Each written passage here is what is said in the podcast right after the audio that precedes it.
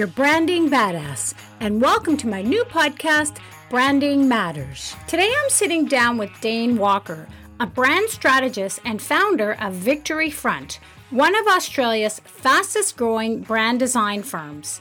Dane is known around the globe for his remarkable ability to put companies on the map at an accelerated rate, and his proven track record starts with himself.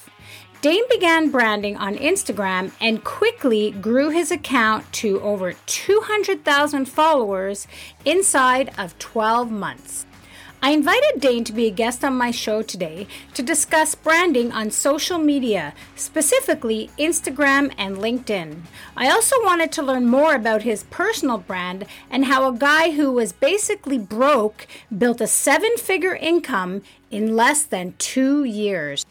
Dane, welcome to Branding Matters. Thanks for having me. I'm, I'm excited. Can't wait to dive in. well, I'm excited to have you here. So, before we get right into the questions, I just want to share with people that are listening how we connected because I love when things like this happen. I was following you on Instagram and one of your posts popped up and I mentioned brand. And so it caught my eye and it was really bright. I don't even know if I actually told you this story. Have I shared this with you? I don't think so. No. no. Yeah. So, you, so it popped up and I was like, who is this dude? And I checked out your grid and I thought it was really cool. And I love what you had to say. That was the most important thing. And it was just around the time when I decided to launch this podcast and thinking of who I would have on. So, you know, you didn't know me from a hole in the wall. And I literally just reached out to you and said, Hey, I'm in Canada. Dane is in Australia, by the way, people are listening. I said, I'm in Canada and I'm doing a podcast and you don't know me, but would you want to be on? I didn't hear back from you right away, which wasn't a surprise. And then when you did reply back, you were like, yo, and you're like, yeah. And uh, so anyway, it was kind of funny how we connected. So I'm really happy to have you here. So thank you. Yeah, thanks for having me. No, it's uh, it's cool. I like the community and I like Instagram, and it's been a, just a great tool to meet people. You know, I imagine if I was at a party, you can hide in the corner and put a poster on the wall and hopefully people walk over to you or you can go out there and, and engage with others and, and, get to meet people so I, I, look at it as a social setting and i think that it's great. It's great to meet you. I'm happy to have met so many people through Instagram. it's been an absolute gift. Oh, I so I agree with you so much. So, quick question for you: At the when you go to a party, are you the guy that sits down in the corner, or are you the one that gets up and walks around and introduces yourself to everybody, or do you wait for people to come to you? I'm the guy that eats all the food. Um, yeah. I'm, I'm usually where wherever the alcohol and the beverages and the food is. I usually hang out there, which usually means that I end up having conversations with other people. So when I go to a social setting, I certainly like to engage people. It's it's actually not my nature. My nature is to go hide, and I was always like the shy kid that would hide, and it's not my inclination to be that way. But I just know the value of getting outside outside your comfort zone and just approaching people and introducing yourself. And the more you listen to someone, the more they like you anyway. So I just got really good at asking questions and listening and, and made friends that way. yeah. You know, that's interesting. I read somewhere that introverts actually make better networkers than extroverts. So would you consider okay. yourself an introvert? Yeah, big time. Yeah. And that's the reason why, because introverts are better listeners. And so when they go out in public and they talk to people, they spend a lot more time listening and taking it in. And that's what makes them better at it. Interesting, isn't it? Yeah. I'm way more excited to absorb someone and their thoughts versus uh, projecting my own. That's yeah. why one of the reasons why I did this podcast, because I love asking people questions. Perfect. So. It's a perfect setting then. I know. And now you're in the hot seat. Okay, so let's get right to it. Okay, so Dane, you got 200,000 followers on Instagram in under a year. There's a lot of people on Instagram, a lot of companies on Instagram. I'm on there and they approach me, and I'm sure they approach everybody where they say, hey, we can sell you followers for this amount of fee. We can get you this many followers, this amount of fee, and so on and so on. And then there's other experts, and I use quotations that say the best way to get a lot of followers is to follow other people, comment on their comments, and um, and like their comments. So, did you use any of those tactics and how did you get so many followers so quickly? Great question. Zero of those tactics were applied. yeah, I personally have a pet peeve toward them and, and I certainly see all the possible pitches and uh, offers. Like, I still get them even I daily know. where they're like, oh, we can, can crank your numbers up, we can do this and that. And I have had a lot of clients that have come to us that have had previously done that. And it's usually most often a horror story of my engagement doesn't work and I have all these followers, but nothing's happening anyways. The only good that stuff's for is just making your page look like it's something that it's not. My belief system is it's unintegral, it's unethical, it's a lie. I don't want to try to promote myself as someone I'm not if I if I have an audience, fantastic, it's real. And if I don't, then I don't deserve one. That's just how I've always looked at it. I, I mean, I'm the same way with you. I've never done any of that. And the thing I would think is that then your feed is full of people A you don't know, B you don't care about, and then they're commenting like there's just no connection. There's no relationship, there's no connection. So it's completely against being authentic and connecting with your audience, and it's it goes against all of that. Yeah, I, I, believe so. And I think that your intention is everything. And I think that if your intention is to have a vanity metric to say, look, I have 10K, uh, exactly. knowing the fact that it's not real just because you want to swipe up, it's usually not the case. Usually they want to appear as though they have leverage, appear as though they have big PR and that people care. You know, you can certainly architect that. I understand why business owners value that. And I understand why having a business with a large number of followers is important. It's the same as like having a good Google rating. If you have a five star Google rating, that's equivalent to having 10K followers. It's like this is validated and worthy of what I'm promoting. But the challenge is there's never a positive financial reward. And again, just from a, a human perspective, it's just unethical. Doing the wrong thing. You're lying to people. Why would you want to do that? Yeah. It's fake, as far as I'm concerned. Yeah, it's fake. It's a lie. Yeah. you don't okay, want to build your business on, on an empire of lies. Exactly. Yeah. Okay, so then how the hell did you get 200,000 followers in under a year? Really great question. It's really hard. I guess the simplest way I could put it is it comes down to branding. And I think, you know, the topic about your podcast is perfect for this matter, but branding is feeling people get, their experience, their journey, their belief systems, you know, alignment. Like it's so many things. In essence, Marty Neumeier said it perfectly in it. It's the feeling you get in your gut when you're in contact with that particular company or that individual or that brand. So I think a big reason that we've thrived is because we built something people cared about. We built a stylized form of content that was kind of not serious. It was like somewhat whimsical, kind of cheesy. We try to keep it simple and we keep the content about what are the problems you're having and what are the problems we're having and together let's try and solve them when i started the page i think i had 514 followers and then i would put one post up and nothing happened nobody cared and i didn't care i put up a post the next day nobody cared after two weeks of doing this people at work started to be like yo dane like what's this stuff you're doing on your page what do you mean stuff on my page what is it? I'm like, did you read it? And they're like, no. you know what I mean? So people started to notice it, but they didn't really find it interesting. And I immediately realized I was like, you're just not my audience. Like, it's not for you. You're not interested in the things I'm interested in. So I just kind of realized quickly that I'm like, that's not my target audience. Like, my friends don't care. So what I just started doing just out of interest was I started making friends. And then they introduced me to other people. And it, like that party, I'm just kind of working my way around the party, getting to know people. Then a few of them kind of like featured me in their stories, sent a little bit of attention my way. And once the crowd kind of showed up, it just kept growing. After another two weeks of doing this, really started building relationships and connecting with people. A little crowd just kind of jump on my page every day. Like the same people would jump on every day because I posted every day about the same time. So every day they would jump on or they would see my post. Then I would jump into DMs and we would chit chat about business and lifestyle. And it was really like an interactive networking experience for me. I wasn't looking at it as like I'm growing my page. I was like, man, this is fun. I like making content. I like getting my voice out there and I like interacting with people. And I think that people picked up on the genuinity of that that's why I was doing it. It wasn't out of any necessity to try to sell something. I wasn't trying to plug anything. And there's certainly, again, there were other people doing it, but for whatever reason, the way I illustrate what I'm trying to say really seems to connect with people. That's a great answer. For for the listener who doesn't know who you are, for that one person out there who may not know who Dane Walker yep. is. So you decide, okay, I'm going to open up an Instagram account like all of us do. And then you decide, okay, what was your goal for going on there and what were you going to post? Oh, yeah. So zero, zero to 514 was just my personal personal lifestyle, right. like me and my dog, me yeah, and yeah. yeah, all that type like of stuff. Yeah. And then you decided that you wanted to start your business. And so give a little bit of background of maybe because people don't know your background as far as how you got to where you are today and the content that you're actually posting on there. Yeah, great, great question. Yeah. So my background, you know, before any of this happens, if I was to rewind yeah. maybe two years, if I was to go four years before this kind of happened, I was doing network marketing full time. So actually that was, I would say five and a half, maybe six years ago, I was doing full time network marketing. And it was a business. And basically, what you did is you, you jumped in, you had a, a suite of products. In my case, it was electricity, internet, mobile phone plan, stuff like that. Right. So I jumped in, I started to meet people, I started to recruit people, and I started to sell products. And I created enough energy inside of that that it covered my income. And I got to the point where I was traveling around Australia and uh, I was speaking in front of rooms every Friday, every Saturday, and every Sunday. I was in front of a room between 100 to 200 people doing what we call a BOM, which is a business overview meeting. And I would be presenting the products. I worked with big companies like Verizon and Vodafone. And uh, I worked with a couple of different billionaires inside the industry, one of which was the CEO of Optus here in Australia. You know, so there's a lot of big players in, in that hemisphere that I was in, which forced me to learn how to speak in front of a crowd, to learn how to network, to learn how to leverage my time and how to run a business. Because even though it was network marketing, I was inside this greater vehicle, I had a team of over 2,000 people that I was in constant communication with. So I was naturally pretty good at juggling a lot of balls. I was naturally really good at teaching and training and, and, leading.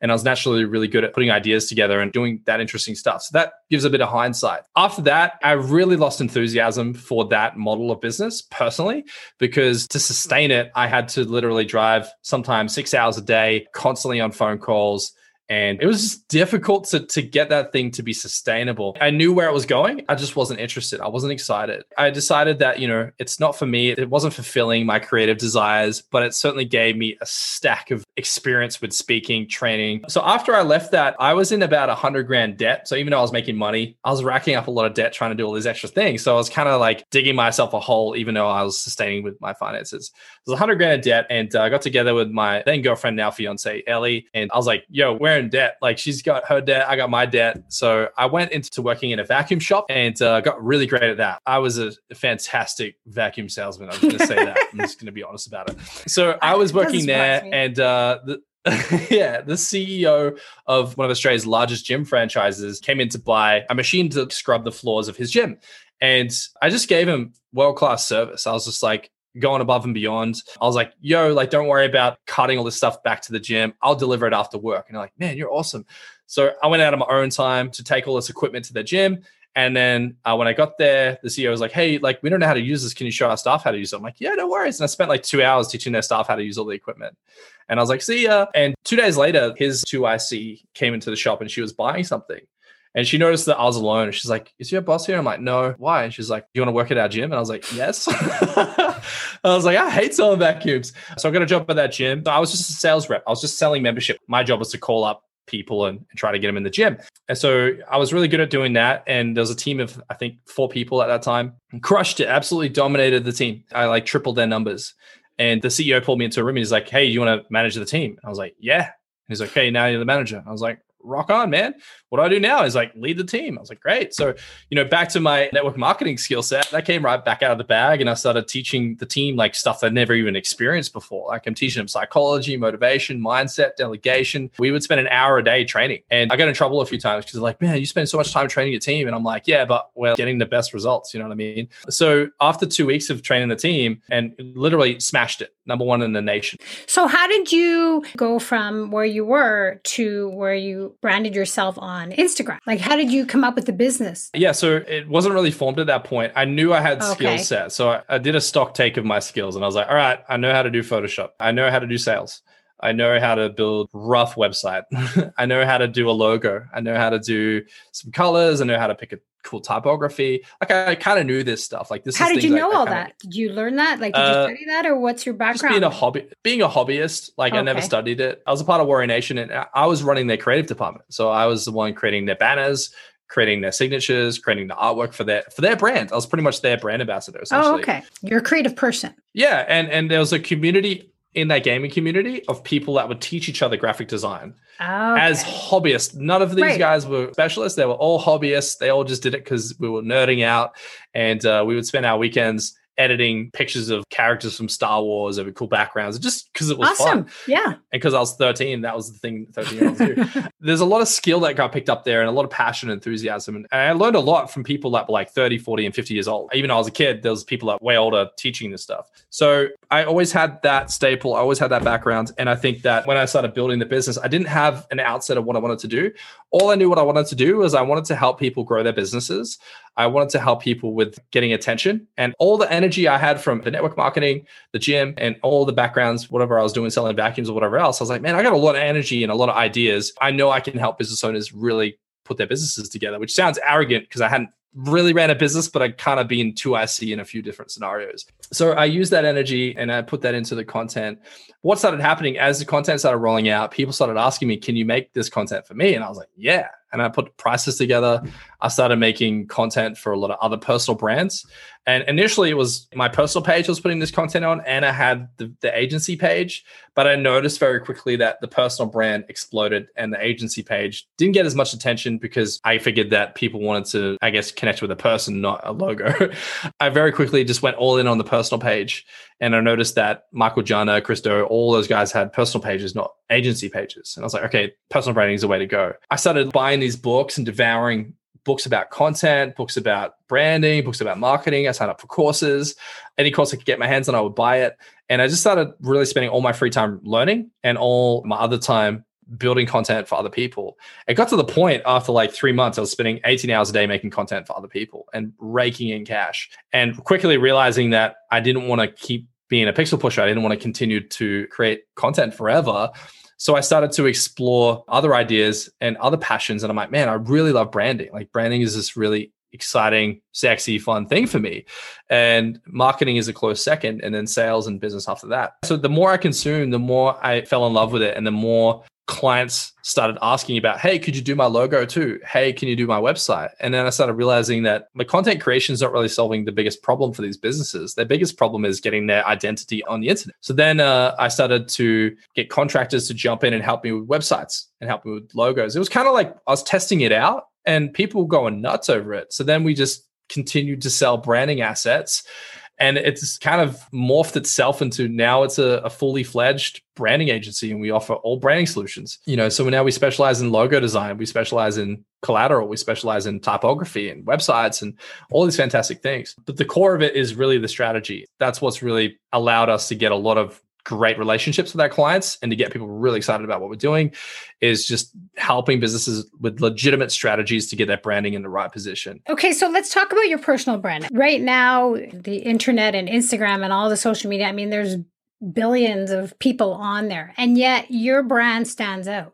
So, what do you think it is about your brand that stands out, and how would you describe your personal brand? Yeah, great question. I think there's a hindrance with their content that there's an agenda at play. So, most pages, like 99% of the time, I go to a page, I'm like, yeah, they're trying to sell something. All this person cares about is pitching their product, or it seems like it's too self centric and very infrequently audience centric. I think that that's one of the first things you can identify in a page is like, hey, does it feel like this page is just trying to sell something or does it feel like they're just trying to help people and do something great? And I researched this and I looked at other pages like there's a page called People of New York and it's just a guy going around with a camera interviewing people in New York. And that I actually follow like, that page. It's amazing. It's massive. Yeah. And I was like, this is just people find this valuable. So I think if you if you look at everything, you know, and this is why we were successful, and this is why a lot of businesses struggle, is maybe their target audience isn't even on Instagram. The real honest question you have to ask yourself is my business and the people that need my services, where do they typically hang out? Mine just so happen to be on Instagram, but you know, many businesses, maybe they're on Facebook, maybe they're on YouTube. We had a girl in our academy, she's teaching French and it's very difficult for on Instagram because not many people are searching how to understand French on Instagram, but they're certainly searching for it on Google and YouTube. So YouTube's her platform, right? So it's a matter of looking at who's your target audience, what could they potentially consume content wise, and how frequently could you create that content? And I think the brands that are really blowing up on Instagram currently are the ones that understand their audience, understand what they like, and put it in front of them. And I think eventually, when a crowd gets around what you do, that crowd is going to grow itself. And what I mean by that is if the content's good enough, those fans that are consuming the content right now, guess what? They're in connection with other people who think like them, who have similar interests to them. So they're going to feature your story in their stories. They're going to send it to their friends. Someone's going to ask them a question and be like, I don't know, check out Dane's page. We've built a library on our Instagram page of content that solves problems.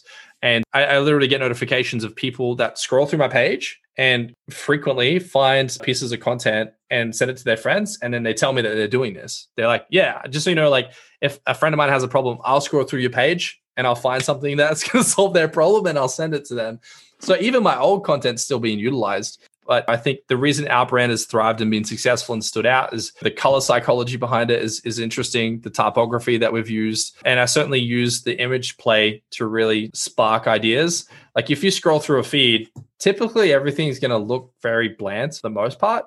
If you see something that's like bright yellow with bold black text and there's a picture of like an eyeball on it, you're gonna you're gonna stop and be like, "What's this about?" Well, that's what yeah. I was gonna say. Is that a how important is color, but b also as far as your brand goes. I was thinking while you were talking, the one thing that your branding is is it's fun. So you're getting that emotion out of people while they're learning at the same time, which I think is great. A lot of people take themselves too seriously. Your branding is always fun and it is always educational and it is always informative, and you do provide all that content. But what about a business? Like, what about somebody who's starting off and they want to go on Instagram? And the reality is, like, they do want to sell something. Give the answer to this question to Seth Godin, who covered this fantastically. And for those that don't know who Seth Godin is, he's like the godfather of marketing. Like, check the guy out. Um, but Seth was asked a question. Essentially, someone said, Yo, Seth, like, if you didn't have an audience and nobody knew who you were and you didn't have any money, how would you start over in today's society? Without any hesitation, he's like, I would create some type of social platform. I would identify who I was trying to speak to, like who is my target audience. And he's like, I would provide some format of free value for that crowd for six months or more without any intention or any inclination to try and sell anything. And once I had fan base and I had a tribe around me that were consuming what I had and that found me valuable and that were connected to me in some emotional format, I would then plug, hey, by the way, I got this product. It wouldn't be the feature. I would just refer to it. And that's a perfect answer to the question because oftentimes people go, here's my product. How do I sell it now? I have a book. How do I sell it now? I have products and services. How do I sell it now? You see it all over Instagram. It's it's actually obnoxious. I find it is obnoxious, right? and it's like eh, yeah, it's like it's like it's belligerent and it's blunt and it's his great thing is going to happen is people are just going to run for the hills. like you may as well just put a sign up and it's like, yo, don't talk to me. Like I'm not interested in anything but money. like yeah, you know what I mean? Yeah, you may as well yeah. be honest about it. I think Seth nailed it perfectly, and that's provide value and oftentimes people are always looking for these keys and these these methods and these tactics and these hashtag strategies and all this stuff and it's all a waste of time best thing you can do is go who am i speaking to what matters to them how can I creatively put it in front of them? So much so that it creates some type of emotional reaction and enough emotional reaction that they want to talk to me. Because if you want a marketing blueprint for 2021, generate conversations. Don't generate leads, don't generate anything else other than trying to create some format where people want to have a conversation. If you can have conversations, guess what conversations lead? If you're crafty with them, you can craftily create a conversation that drives them towards what their problem is, have them express, hey, Dane, this is my problem. I don't have attention. My website sucks. I don't have a system. I'm by myself. I'm wearing too many hats. Great, cool. I have a solution for you. Yeah, what's that? Brand strategy. Let's roll. Yeah. What does that include? It includes all these things. I need all those things. Fantastic. When do you want to start? Start the conversation not there, but like lead the conversation to that destination. The conversation starts with like, tell me about yourself. Like, where are you struggling? Like, how can I help? Tell me about your family, your life, where you're from, what's important to you, what's your purpose. Those conversations get people excited. People like to talk about themselves. And if it could be a, a lending year and people trust those that listen, they're certainly going to jump in and take your advice at that point if they're open to it. Yeah, I totally agree. You know, I read somewhere once where it says before you post anything, ask yourself, so what? If you ask yourself, so what, before you post it, what's the value? And then, you know, if it doesn't educate, inspire, or entertain, then what are you doing it for? Those are always the three things to have in the back of your mind. What do you think about that? Yeah, education, inspiration, entertainment. Like they're the reasons people use social. I don't go on Instagram to buy things. I go on Instagram because I'm bored. Well, but some Instagram, people do. You know, some people do. I have yeah. to. I have to argue because actually, my boyfriend he buys every, like every day. There's something new on Instagram that he's bought. So, uh, you know, it's funny. He's on Instagram. He's like, "Hey, look at this," and he's always showing me things. So, but I mean, again, it's how it's attracted. People buy those things that they value, and some people buy. He buys stuff he doesn't need. But anyway, but people are online now more than ever. Okay, so let's talk about about LinkedIn because you're also on LinkedIn. Not that I'm stalking you or anything.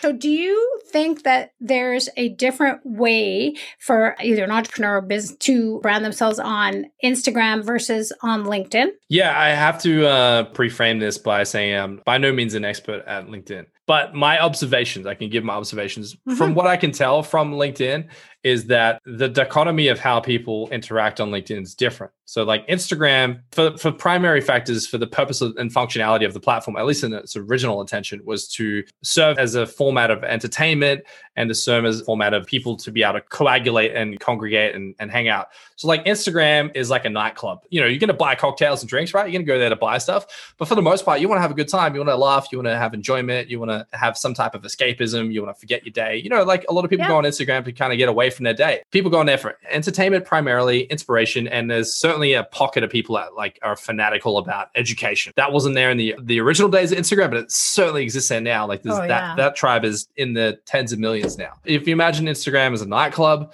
uh, I would say that LinkedIn is probably more of a corporate function or like a business luncheon or something of that nature, where people are there to rally business. That's the main reason they're there. They're like, I'm going on LinkedIn because I want to connect. I need to get myself established. I need to build PR. I need to link in with the right people. That's the name LinkedIn. So I think it's interesting because my observation of LinkedIn is it's certainly moving into the content side of the hemisphere, whereas its origins were more about literally just linking up with people and connecting. So I guess the content side of LinkedIn is really interesting to me because that's in its newborn phase. And I think that I've experimented there with carousels and people really enjoy that. I make it a PDF and people can swipe through it. On Instagram, you're limited to 10 pages. On LinkedIn, man, you can put a 100 page document on there. People can swipe through the whole thing. So I certainly think that primarily from what I have seen, what I have observed is video content is awesomely important on LinkedIn. It seems to be doing very well from the clients we have. They seem to do great with video content on there.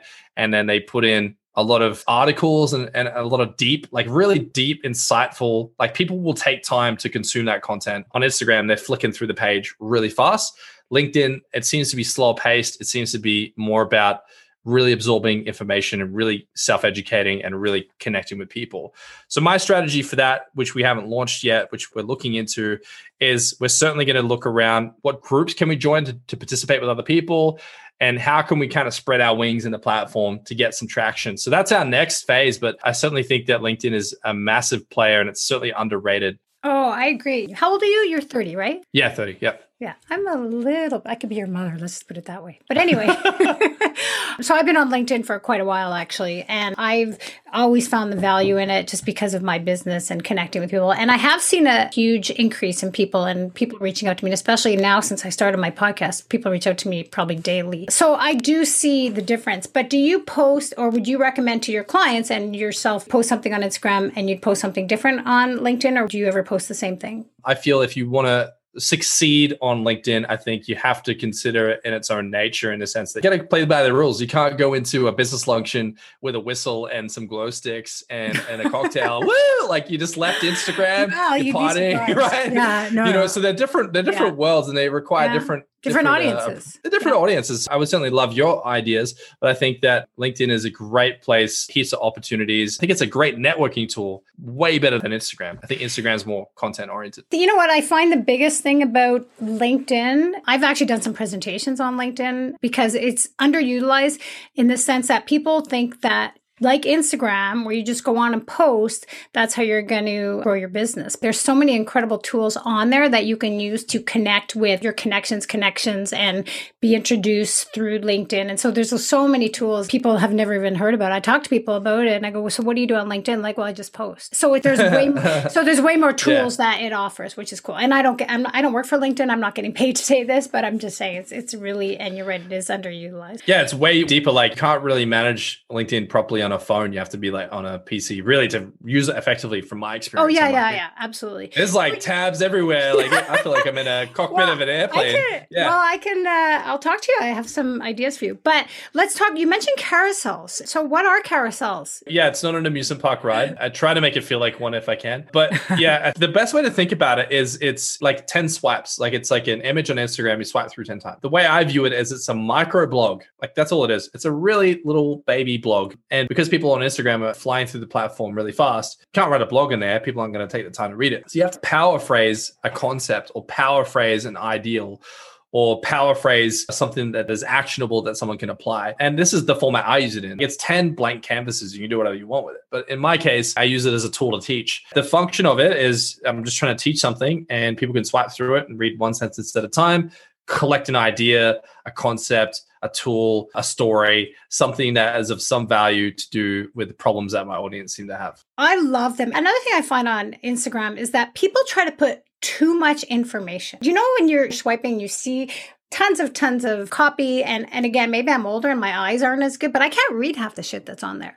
you know yeah. Oh, but it's true like you just scroll through i can't read it people have all this information on their stories your carousels are short bold and you're absolutely right they have an impact I was I go through them and I'm like, yes, you know, and of course because you talk about branding, that's your big thing is that I'm learning a lot as well. So I love that they are really short and to the point and have a lot of impact. So I didn't know that that was called the carousel though, but now I know you're talking yeah. about. So nice yeah, sorry, my apologies. I, no, that's I totally okay. Just, yeah. assume everyone's in in my niche for some reason. Yeah, sometimes. Sorry. Is that a gen- um, is that a generational word? Is that like whack or something? No, I think carousel is just it's a new terminology for Instagram graphic design nerds, if you will. They're no, fantastic. I, and if I was to add one more thing, it's the visual component because if you want to teach something fast, the unconscious mind doesn't learn in letters and in audio. The unconscious mind absorbs immediately from pictures and from symbols and emblems. So I, I, try to play tricks on the unconscious mind a little bit with symbolism, really trying to use pictures to really try to get that message across fast. The other thing you do, which I think is a lot of people don't do, is you're consistent. And that's a big thing about branding is it's really important to be consistent so people can recognize it. So you always use the same font, you always use the same color. Why yellow? It's bold and it's, it's energetic and it's disruptive and it's sometimes a little bit cheesy, uh, which I like about it. Cheesy?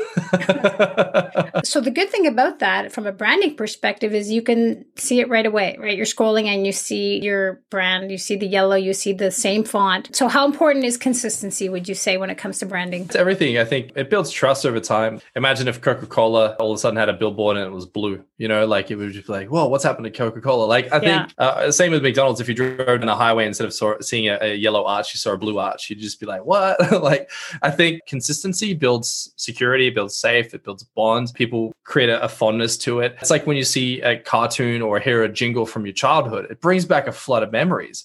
You taste an ice cream you haven't tasted since you were three. You're like, whoa, like I'm getting memories back from when I was a little kid. You know, so I think that over time, you start building that into someone's unconscious mind if they view something enough. And that's certainly going down the marketing route as well. But I think that consistency is going to build a lot of trust. It's going to build bonds. It's going to build you as an expert and it's going to make you seem and appeal as reliable as someone that's always there, that's not going to go away. And how important is color in that formula? Color is great because it signals to the unconscious mind immediately. If you go back to tribal times of humanity, tribes would represent themselves as a color or colors of that nature so that they can identify they have pink feathers and we have brown feathers. We're different yeah. tribes. Like I think intrinsically colors like part of humanity. People get all caught up like, yo, red means this and pink means that. And I think, yeah, people will have a general perception like in Japan, a black cat is good luck in America, a black cat is like literally the polar opposite. So color like is dictated by culture it's dictated by industry it's dictated by personality it's dictated by belief systems and upbringings and religion and color is can't hide from it. It's something that's immediately going to grab your unconscious mind and send some type of signal to your emotional bias. I agree. So when you're developing your brand color is something you want to think long hard about. Definitely yeah. yeah. You know i wouldn't get caught up in like colors mean x. When my fancy yellow and black they're like that's Dane stuff. Like that means edutainment we made a word that's between education and entertainment, edutainment. Looked it up yesterday. It's official word. That's awesome. Apparently. That's yeah. great. Okay, so just quickly, what's your favorite color? Other oh. than yellow, I really like purple. Don't know why. Okay. it. I just asked that actually. I was being a little cheeky because you're all in black right now. No one can see you, but you have like a black t-shirt on and a black hat. So I yes, thought you were going to and a black background and, and a black, black. background. my color is red for my brand, branding badass. I like red because it's fiery and bright and passionate, and that's how I think I am. So. That's awesome. Yeah, that's fantastic. And you know, your fans will create an affinity to that. They'll eventually see that Pantone of red and they'll start to go, oh, that's Jolie's content. So, yeah, yeah. We'll see. Okay, so I want to talk about Victory Front. I think it's so impressive that you have grown Victory Front to a seven figure business in less than two years. Is that correct? Less than one year. Yeah. Less than one. Really? Okay. Can you tell us how you did that? That's incredible. Yeah. Yeah, so when I was freelancing and doing all this by myself, creating all this content, I got a lot of DMs, a lot of inquiries from really cool people. And Carlos, who's who's sitting over here, actually, he sent me a message. He's like, "Dude, your website articles suck. Can I please write some?" And I was like, "Go for it, dude. Like, write some articles." He started writing some articles, and then it kind of morphed into this weekly catch up call where Victory Front was this ideal scenario where we were like, let's build like a really fun, epic Australian based branding agency. And let's have two edges of the sword. One edge is that we're going to educate people, and the other side is we're going to build it for them. So we're going to have two models teach them or do it for them. And we can't find another agency that we know of that exists in our marketplace that does that. So we're like, this is really cool. This is our X factor. You know, so we would catch up every week with the money I was making. I would outsource things to them, like contractors. I'm like, yo, Carlos, can I get you to help out with this stuff here? And I'll I'll pay you as a contractor. And Jared was doing stuff and my friend Tyson was doing stuff. So I started outsourcing and delegating things because I couldn't get everything done. And then what happened was I get to the point where things were taking off so fast and there was so much momentum happening that it didn't make sense not to put people on staff. So those who were joining our weekly calls to kind of just jump in and collaborate and just be a part of this community of like, hey, we're going to build Victory Front eventually, right? This thing that we were aiming at. And then one by one, we started putting people on staff full time. So now we have a full fleet of staff. We have a marketing specialist, a branding specialist, design specialist. We got people building websites. They're all professions that they trade. So now, as the momentum came from the page, basically I leveraged all the attention for people asking me questions, the conversation piece, right? 2021, how to market in 2021, conversations. So I started filtering all those conversations through sales calls and I was selling packages, like $10,000 packages, and people weren't hesitating to buy them. You know, so we just kept putting money in the war chest and kept growing the portfolio of things that we could create. It honestly started with me just doing it myself, I guess outsourcing some of it to consultants and then putting people on staff. And now we're just a fully fledged agency. It's, it's official now. That's incredible story. Well, congratulations. So, what markets are you currently in other than Australia? Predominantly in America. We have clients in Canada, America, Europe, France, Sweden, London. We have a couple clients in India, a couple clients in Nigeria and we we also have clients here in Australia. It is certainly global, but by no means an Australian company. Yeah, it's exciting because I think being able to see people from different cultures and different walks of life, the belief system for American entrepreneurs versus the belief system of Australian entrepreneurs is completely different. Americans are really fast to take action. Australians are a bit more apprehensive and they take time. So it's really cool to see the dichotomy of how different markets interact. But the American market's fantastic. I seem to connect really well over there and uh, and Europe as well. So you are pretty global, I would say. So then obviously COVID is a global pandemic. How has it affected your clients in the different markets? When I was doing content creation early on, that's when COVID came on the scene. And I had a lot of clients in New York and I had a lot of clients mm. in London. And as you know, things got pretty ugly in both those cities. So both those clients, for the most part, lost everything almost, which was really scary for me because I was like, oh man, if these guys toppled over, there goes my paycheck. And it was so unfortunate and really sad to see. But inside of that, it was really cool to see people lose a lot and then just get right back to work and find a way to navigate around it. One lady I was chatting to, she had a um, a wedding catering company and then she just turned it into a delivery kitchen and she tripled her profits. So you know she's like wow like delivery kitchens are huge now like because you know people want to order from home but for me personally yeah we lost clients in one pocket and then we've seen an outcry for people going i don't care that this is happening or this sucks. I gotta put what resources i have into getting additional attention online because a lot of people were, re- were relying on face to face or retail or warm leads like referrals or um, word of mouth, things like that. And I think people quickly realize like, I have to get on digital. I have to get my website sorted out. I think people realize that they had to create these other mechanisms digitally to get their businesses in a good place. So I would say that this side of the industry, like the marketing and branding and, and advertising side of the space, the money in the marketplace has shifted but the demand is actually going up. I agree totally.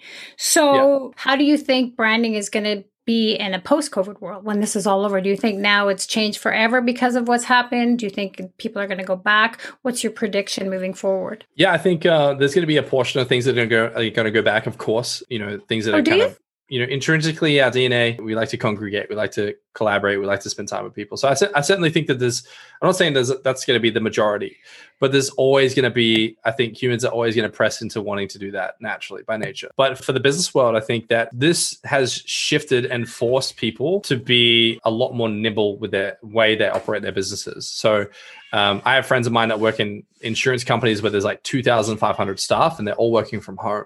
So those companies, their protocols and their contingency plans were really tough for them because all of a sudden now their staff are having different emotional problems because they're at home, the kids are around, they're smoking okay, more, they're so drinking more. I have to say this because you have a newborn. I can hear her in the background. You mentioned kids are at home. You're being so good, your face, and I'm just like, I it's okay because I know you told me that she's like three months old now. How old is she?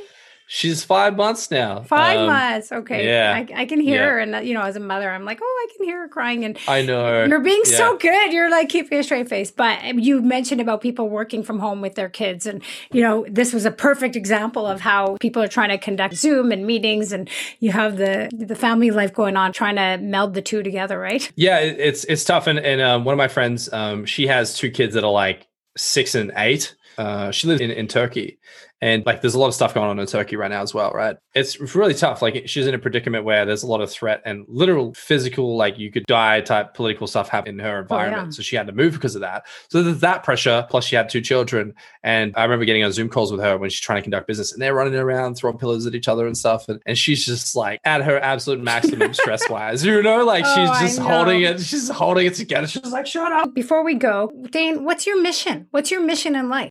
That's a great question. Yeah, for me, I, I really want to make an impact on people. The way I grew up was, you know, without going into detail, it's pretty dark. And I think that there's a lot of challenges and I felt alone quite a lot of the time. And moving cities every three to six months was always a trouble. And I think that when I was 16, turning 17, I was pretty wayward. You know, I was certainly not investing my time in the right things and I wasn't hanging out with the right people. And uh, it was a really dark time in my life personally. And there was one particular individual that I guess he could kind of see like where I was at, and for whatever reason, he was like, "Yo, man, like things aren't really great for you, right?" And I'm like, "No, they're pretty pretty crap." And I told him about where I was at. And he's like, "Come hang out with me and my family." This guy just took me under his wing. He just kind of treated me like I was his little brother or something. He just made me a part of his family, you know. And it was really interesting that he would mentor me, he would teach me about life, and you know, I got to hang out with his kids and hang out with his wife and go to events and, and, and conduct business with them and just yes just be around them like they just kept me around them for whatever reason i remember like one day after like months of this happening, I was like, dude, I don't understand. Like, mm. why do you care? like, he, like I'm just some kid. Like, why do you care about trying to improve my life in some way? And he just he just looked at me blank in the face. He's like, because I wanted to, like, because you needed it, and I, I, wanted to I wanted to help. And I was like, you don't want anything, like you don't want like I feel like I, am indebted to you. And and he's like, no, nah, like I just I, I just love seeing people have those moments where their life sucks, and then and then they can make things a little bit better and uh, I broke down and I cried. It was really emotionally traumatic for me because like the buildup of you know how I grew up into that moment, nobody caring about me, no one really paying much mind, or really just hey man, how, how are you okay? Like you know what I mean? There was none of that for like 17 years. There's a lot more uh, into that story, but I guess to summarize, yeah, it was pretty dark. And then the, the moment that, that this individual expressed that they didn't want anything, they just wanted to help, broke me down because I think as humans we can put barriers up and we can can really shelter ourselves and, and really bury that stuff down. And i think that in one moment like the grant cardone moment the guy just said this one thing and all this emotion just came out. And i and i, I was healed in that moment because i was like this is this was fantastic to get this off my chest. Like thank you for caring about me. Like this is what i didn't get as a child. Mm, and i think wow. children that don't get love and connection can it can really hurt them. So this is certainly going to answer your question. What happened from there? I was like this feels great how do I do what you just did for me for other people? Right. And he's like, let me show you. Um, so then from that day forward, since I was 17, I've always been plugging in and trying to find people that have shit that's pretty rough and uh, trying to help them overcome it. So from the age of 17 till the age of 23, I spent a lot of my free time discipling and mentoring kids trying to get off drugs, teenagers that had had sexual abuse happen to them, you know, really traumatic stuff. And um, yeah, I spent a lot like, and I'm talking about like 80 odd teenagers that had somehow helped transition from a world of darkness to a life of fruition. And and I still talk to them and and many of them are now married and have kids and they they run businesses. You know it's really great to see. Not one of them by the way went back to where they started. Every single one of them had moved on to better things. And I think that if you really connect with humans and you really give a shit and you actually pay attention to what's important to them and, and help them understand what tools they need to get through the next steps people don't forget that. They use that stuff. So my purpose is to create that moment of clarity for as many people as I can. And I think Instagram's a great tool. Educational content's a fantastic mechanism to help people stop for a second and ask themselves a question Hey, I could do this. And I get a lot of DMs and I can send them to you of people that have messaged me like, Hey, man, you inspired me to start my business. Hey, you inspired me to take a risk, to buy a course, to realize I don't have to go to university, these types of things. And I've had hundreds of those messages. And that's what gets me excited. When I get one of those and it's like, deep and it's long and it's like yo dude like this is what you did for me. I relish in that. And i'm like that's why i do this. And i think that there's, there's so much value in human connection. I think that's so important. I think the world for the most part has lost that. And i certainly want to try and create that as much as i can in my life and in as many ways as i can. That's amazing. Well it shows you're a very passionate person obviously. And i think just knowing what i know about you which is not a lot. Um, you know, you've taken a really bad situation and you've turned it around, and now you're paying it forward. Right? To sum it up, is how I would look at it. Love uh, that. That's a great, great analogy. Okay, okay so but before we go, uh, you know, if people want to learn more about you and about how to connect with you, what's the best way for them to um, reach out to you? Yeah, yeah. So you can uh, you can go to victoryfront.com and uh, book a meeting with me and my team if you want help. Um, if you just want to connect and reach out, jump on Instagram and uh, look up Dane Walker. And uh, yeah, I'll, I'll, actually reply to you and I will talk to you. So he will. Reach I'm out. proof of that.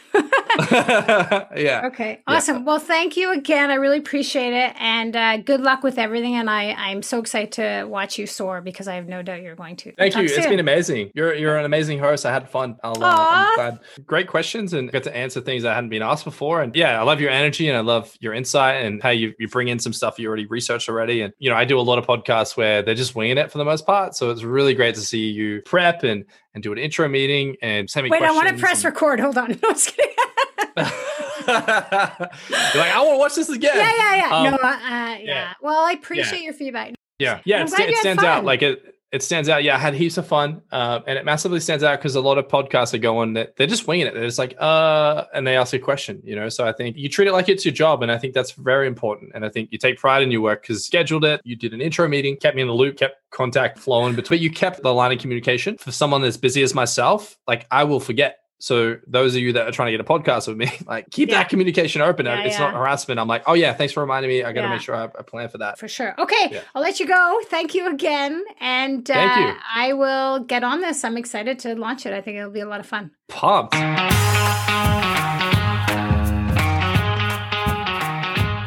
And there you have it. Thank you so much for tuning in. I hope you enjoyed the conversation and maybe even learned a few things to help you with your branding. And most of all, I really hope you had some fun. This podcast is a work in progress, so please make sure to rate and review what you think and please subscribe to Branding Matters on whatever platform you listen to. And if you want to learn more about the Branding Badass, that's me, you can find me on all the major social media platforms under, you guessed it, the Branding Badass. Thank you again, and until next time, here's to all you badasses out there.